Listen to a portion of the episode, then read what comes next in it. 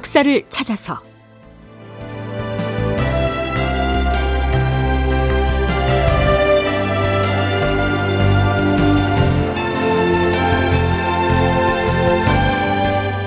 제 939편 칠천냥 패전.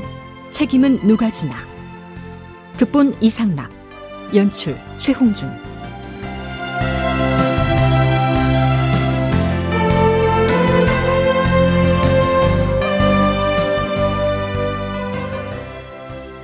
여러분 안녕하십니까? 역사를 찾아서의 김석환입니다. 지난 시간 말미에 칠천량 해전이 참혹한 패배로 끝난 직후 어전에서 열린 비변사 당상관 회의의 분위기를 잠시 언급했었지요.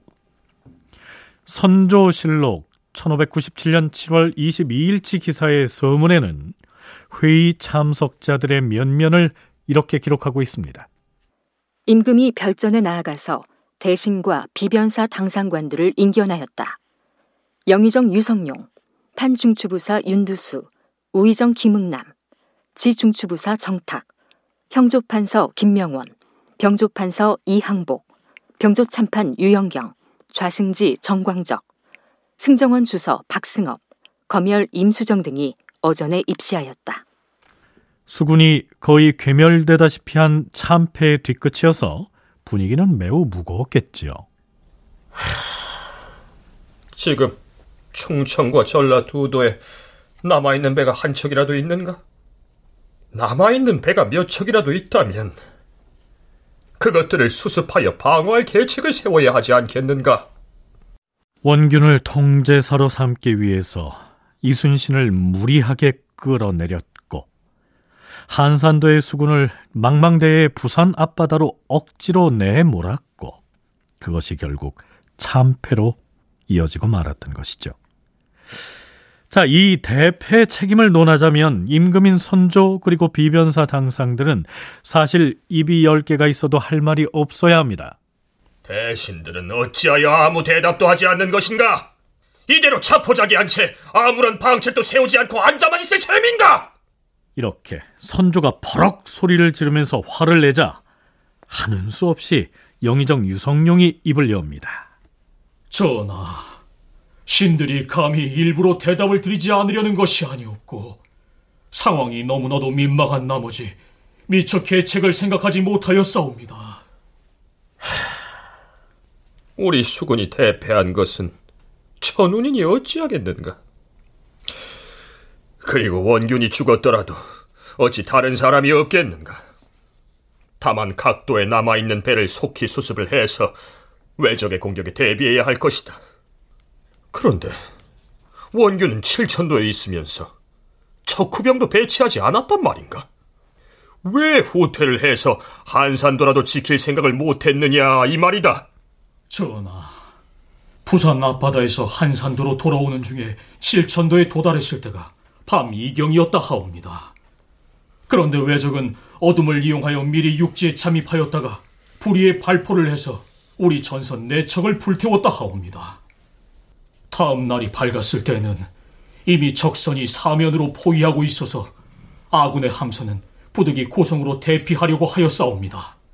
그런데 육지에서 내려다보니 외적이 먼저 바다에 나가서 이미 진을 치고 있었으므로 우리 수군은 미처 손실 사이도 없이 모두 죽음을 당하였다고 하옵니다. 한산도를 고수하여 호표가 버티고 있는 듯한 형세로 방어를 했어야 했는데 출병을 독촉해서 이와 같은 패배를 초래하게 하였으니 이는 사람이 한 일이 아니고 실로 하늘이 그렇게 만든 것이다. 이상은 선조와 영의정 유성룡이 나눈 대화의 내용입니다. 글쎄요. 선조의 변명과 자기 합리화가 좀 지나치다는 생각이 들지 않습니까? 애당초에 부산 앞바다로 출병을 하지 않고 호표, 즉 호랑이와 표범처럼 한산도에서 버티면서 방어를 했어야 하는데 출병하도록 독촉을 해서 결국 패배를 초래했다. 뭐 이렇게 국왕 자신의 잘못을 시인하는 듯한 언급을 하는데요. 그러면서도 수군이 패한 것은 결국 하늘의 뜻이지 누구누구의 책임은 아니다 이렇게 얘기하고 있습니다. 순천대 이육 교수는요. 선조의 이런 화법에서 그의 노회한 정치적 능력을 읽을 수 있다고 분석합니다. 어쨌든 패배는 현실이지 않습니까? 패배는 현실이고 여기서 이렇게 말씀하신 말한 것처럼 우리가 한산도를 지켰어야 되는데 출병을 독촉해서 패배했다. 그 한 사람이 누구였어요? 선조하고 비변사입니다. 그러면 지금 선조가 말하는 사람이 누구예요? 대상이 비변사 대신들이에요. 그러니까 니네 책임도 아니고 내 책임도 아니고 하늘의 책임이다 이겁니다. 기가 막히게 하는 거예요 이게. 어떻게 보면 그 하여튼 이 선조가 이런 정치적인 능력을 가지고 있는 거예요. 그러니까 어떻게 보면 전쟁이 지속적으로 할 때면 패배 상황으로 가게 되면 결국에는 그 비난은 원균도 듣겠지만 원균을 그 안으로 밀어넣은 선조와 비변사 대신들도 들을 수 있거든요. 그러니까 선조가 나서서 이거는 우리가 작전은 잘못 짰지만 하늘의 탓이다. 이렇게 넘겨버리는 거예요. 한편 국방부 군사편찬연구소 김경록 선임연구원은 설령 국왕이 실책을 범했더라도 왕조 시대의 지존인 군주에게는 신하들이 나서서 그 책임을 물을 수는 없을 것이다. 이렇게 분석합니다. 왕조 시대의 국왕의 권위나 명예가 실추 손상되면 국왕을 둘러싸고 있는 다양한 지배 계층들도 같이 무너지는 겁니다. 그래서 선조가 그렇게 반응을 보였을 때 신료들이 그거에 대해서 왜 두 말을 하느냐라고 이야기를 할 수 없습니다. 예. 그리고 당연히 선조는 어, 비록 과인의 잘못이었소라고 해서 일정하게 자기의 책임을 한번 공표를 하고 그리고 난 뒤에 어떻게든 수습해 봅시다라고 이제 나아가는 것이 그는 지금 우리 후대에 우리들이 생각하고 있는 바람직한 모습이었지 그 당시에서는 그런 모습은 실제 나오기가 쉽지가 않습니다.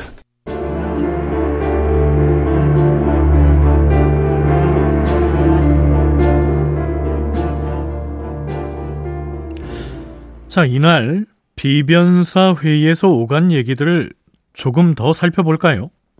이제 수군의 패전은 돌이킬 수 없는 일이 되었다. 하지만 이 상태로 손을 놓고 방치한 채 아무런 대책도 세우지 않을 수는 없는 일 아닌가. 남은 선방만이라도 수습을 해서 충청, 전라 등 양호 지방을 지켜내야 할 것이다. 이번에는 저들도 대포와 불화살을 배에 싣고 왔는가? 자세히는 알 수 없사오나 원균과 동행했던 김식의 말에 의하면 외적이 우리 판옥선에 바짝 접근을 해서 적병들이 우리 배로 올라오자 우리 수군의 군졸들은 손 한 번 써보지도 못하고 패몰되었다고 하였사옵니다. 풍신수길이 평소에 늘 이렇게 말했다고 들었다. 조선의 수군이 문제다. 우리가 왜 아직도 전라도 땅을 손에 넣지 못한 줄 아는가? 조선의 수군 때문이다. 무엇보다도 먼저 조선의 수군에 격판 다음에야 육상전투에서 목적을 이룰 수 있다. 무슨 일이 있어도 조선 수군을 제압해야 한다. 이번의 싸움에서 우리 군졸들은 외적 수군의 규모와 그 위력만 보고도 먼저 겁을 집어먹어서 화살 한 번 쏘지 못하였다고 하옵니다. 하루빨리 통제사와 수사를 차출하고 남아있는 배를 수습해야 할 텐데 수군 장졸들과 함선이 모두 패몰되었는가 아니면 혹 도망하여 살아남은 자들은 없는가 전하 넓은 바다라면 패전하였더라도 혹 도망쳐서 빠져나올 수가 있지만 칠천령은 매우 비좁은 해역이옵니다. 그곳에 정박하였다가 갑자기 적선을 만나 궁지에 몰렸으니 대체로 전군이 모두 패물되었을 것이옵니다. 비변사 당상 회의에서 나름대로 칠천량 해전의 패인을 분석하는 모습이지요. 하지만 이때까지만 해도 가령 경상우수사 배설이 12척의 함선을 이끌고 전투 중에 빠져나왔다는 뭐 사실 등은 아직 조정에 전해지지 않았던 모양이죠. 선조가 자꾸만 남아있는 배가 한 척이라도 있느냐, 장졸들은 진정 모두 죽은 것이냐, 이렇게 묻고 있는 것을 보면 말이죠. 자, 그렇다면 7천량 해전 때 바다를 건너온 일본의 수군, 그들은 선조가 말한 것처럼 예전과는 달라진 모습으로 전투에 임했을까요? 국방부 군사편찬연구소 김경록 선임연구원의 얘기 들어보시죠. 어, 일본은 정유재란을 이 준비하면서 철저하게 준비를 해옵니다. 특히나 수군의 해전에 대한 준비를 많이 해옵니다. 그래서 수군 지휘관도 기본적으로 느리고요. 그 다음에 병력도 느리고 군선도 느립니다. 그런데 군선을 느리는 거 못지않게 더 큰 게 뭐냐면 군선을 규모를 크게 합니다. 그래서 판옥선과 접전을 벌렸을 때 이제 충돌해서 덩선에서 육박할 수 있는 요런 배로 만들기 위해서 노력을 하는 거죠. 이런 일본의 철저한 준비, 이게 칠천량 해전에 어, 조선군이 패전했던 세 번째 요인이라고 볼 수가 있고요. 조선 이순신의 수군의 번번이 패배를 맛봤던 일본. 그들은 선박의 수효를 대량 늘린 것 이외에도 함선의 규모를 조선의 판옥선 못지않게 크게 지어서 전투에 임했다는 얘기입니다. 뿐만 아니라 전술 면에서도 예전과는 달랐던 것이죠. 김경록 연구원의 얘기 이어집니다. 어, 임진 전쟁을 경과하면서 실제 조선군 같은 경우에는 수륙이라고 하는 것이 한꺼번에 전쟁의 개념으로 전투의 개념으로 적용되기 시작을 합니다. 그래서 이후부터는 수륙이라고 하는 것이 한꺼번에 됐고 어, 이런 것은 일본도 마찬가지입니다. 일본도 수륙이라고 해서 그래서 그 이후로 일본에서는 어, 만약에 수군 같은 경우 나중에 메이지 유신 때 일본 같은 경우에는 해군 안에다가 뭘 하냐면 육전대라고 해서 육전에서 싸울 수 있는 군대 현대의 해병대에 해당되는 군대를 양성하기도 합니다. 그래서 칠천량 해전의 마지막 원인이라고 하면 조선의 준비 부족과 어, 합동 작전 부재 여기서 원인을 찾을 수 있다라고 볼 수 있습니다. 조선에서는 그동안 이순신과 원균이 수차에 걸쳐서 육군과의 연합작전을 주장했지만 이뤄지지 못하다가 정유재란이 끝난 후에야 이른바 수륙전의 개념을 도입했다는 얘기입니다. 반면에 일본군은 이미 7천량 전투에서 봤듯이 육군이 먼저 상륙해서 잠복해 있다가 원균의 군사를 수륙 합동작전으로 협공했던 것이죠. 이순신 평전의 저자인 이민웅도 해당 저서에서 이렇게 기술하고 있습니다. 7천량 전투에서 일본 수군은 야간 기습 작전과 아울러 조선의 수군을 포위하여 협공하는 작전을 구사했다. 일본 수군에게 기습 공격을 당한 조선 수군은 전열이 무너지면서 크게 당황했던 것 같다. 해상에서 조선의 수군을 애워싼 일본 수군은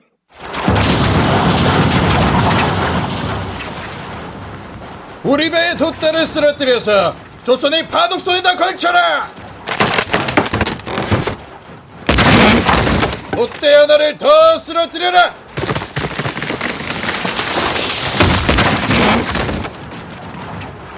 그들 군선의 돛대를 조선의 판옥선에 걸친 다음 그것을 사다리로 이용하였다. 이제 모두 쓰러뜨린 돛대를 타고서 조선의 함선으로 건너가 돌격하라!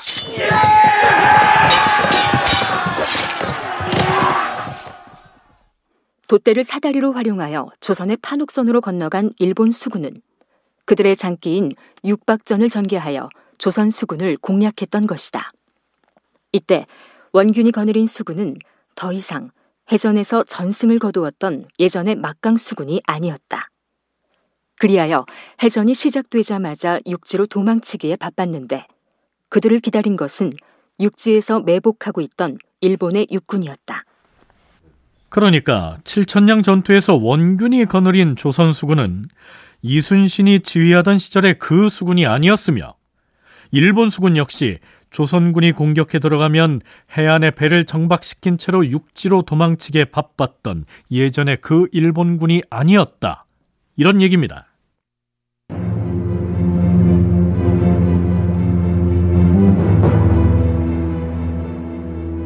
자, 그래서 장차 어떻게 하겠다는 것일까요? 해도를 가져와 보라. 예, 전하.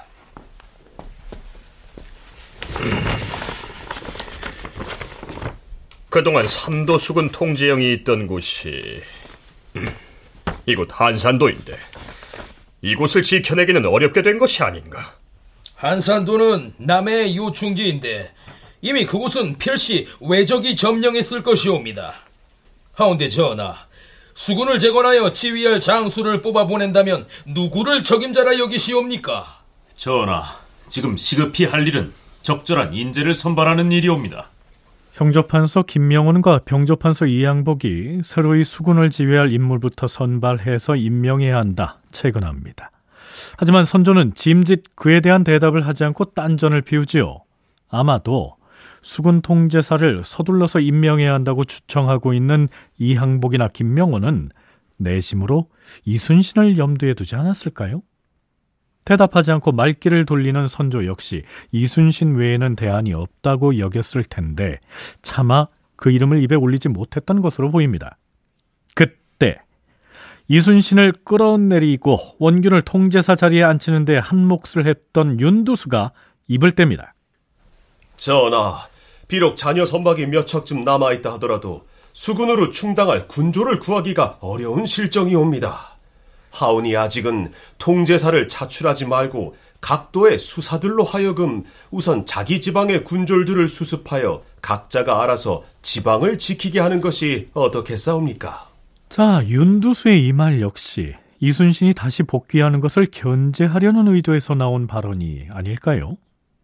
뭐 어찌됐든 다시 수군을 재건한다고 해도 그동안 한산도에 두었던 수군 통제영을 어디로 옮겨야 하느냐 이 문제가 대두됩니다. 명나라 부총병 양원이 남원으로 내려갔다고는 하나 3천 명 정도의 군사로 어찌 남원을 지킬 수 있겠는가? 만약 외적의 수군이 바다를 빙 돌아서 호남의 해안 지역에 정박한다면 남원이 무너지는 것도 시간 문제가 아닌가? 외적이 혹 광양과 순천으로 향하면 양원이 감당할 수는 없사옵니다. 한산도는 이미 지킬 수 없게 되었으니 조금 후퇴하여 전라우도를 지키게 하는 것이 좋을 것이다. 그렇게 하는 것이 좋겠사옵니다. 수군으로 하여금 전라우도의 진도를 지키게 하다가 그것마저 감당할 수 없게 되면 물러나서 다른 요새지를 택하여 지키는 것이 옳을 것이옵니다. 자, 이제 조선 수군은 경상도 해안은 물론 전라도의 순천, 광양 앞바다까지를 모두 포기하고 그 사령부를 전라 우수영 해역에 있던 해남 진도 근방으로 옮겨야 할 상황에 처한 것입니다. 이 대목에서 우리에게 익숙한 이순신, 진도, 명량해전 등의 말들이 연상되지 않습니까? 다큐멘터리 역사를 찾아서 다음 시간에 계속하겠습니다.